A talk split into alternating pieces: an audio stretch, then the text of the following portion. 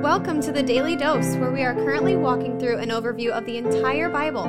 Join us today as we learn the story of Scripture and see God's redemptive plan through Christ from cover to cover.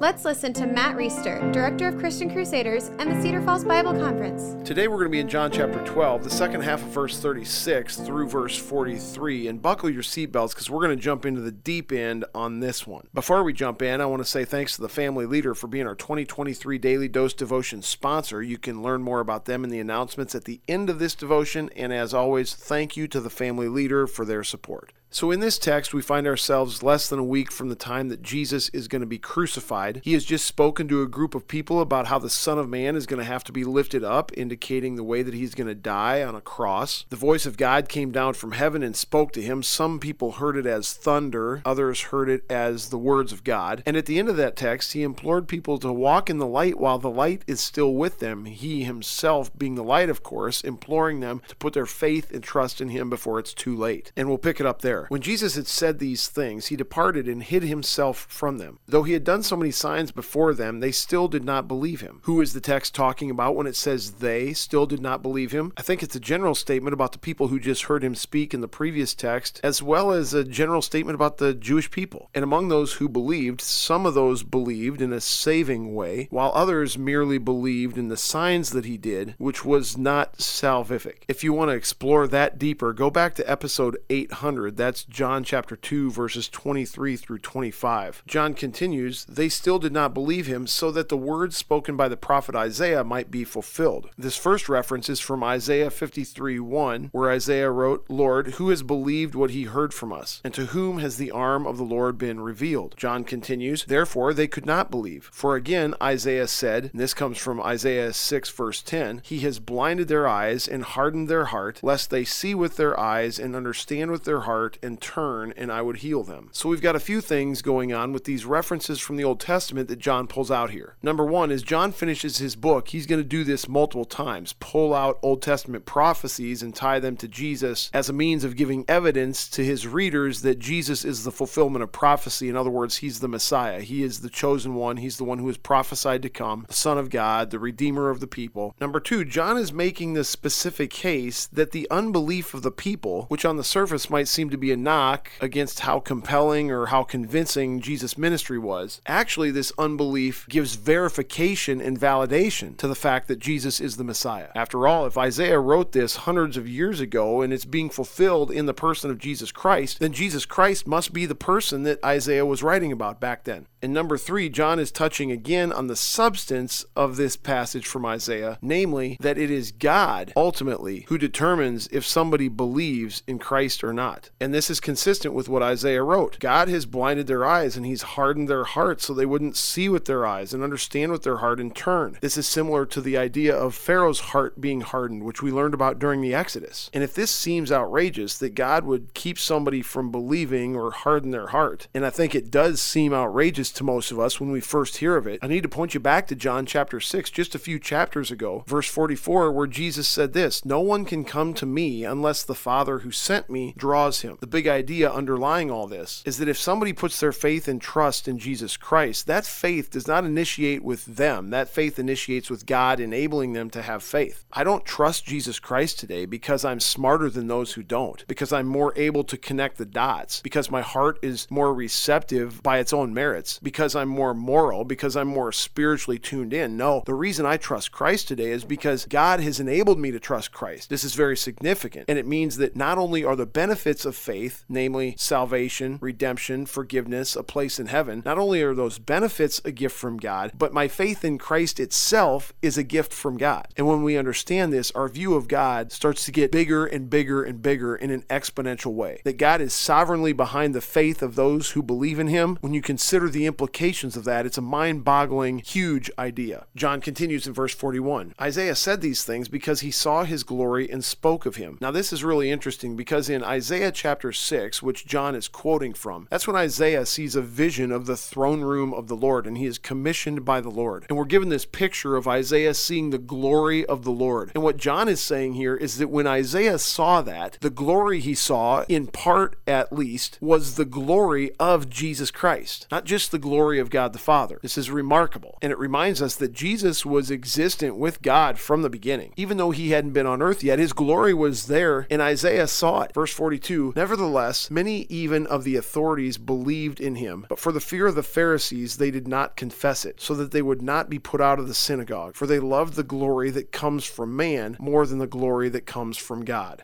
Now, that is a piercing indictment. Remember, at the beginning of this text, it said they didn't believe, generally speaking, of the Jewish people. But here it says that some of the authorities did believe, but their belief only went so far as it could without them having to openly speak about it or acknowledge it. They were afraid of being put out of the synagogue. They loved the glory of man more than the glory of God, so that they were unwilling to publicly associate with Jesus. That raises the idea again in my mind of unbelieving quote unquote believers, which we explored in episode 800 John 2 23 through 25. It makes me wonder where are these people really at? Is their faith a saving faith? Or because they're unwilling to be publicly associated with Jesus, because they're unwilling to speak that faith out loud, is it not saving faith? And to be honest, I'm skeptical because Romans 10 9 says that if you confess with your mouth that Jesus is Lord, in other words, speak up about it out loud, and believe in your heart that God raised him from the dead, then you will be saved. So it begs the question what if you don't confess with your mouth, but you believe in your heart?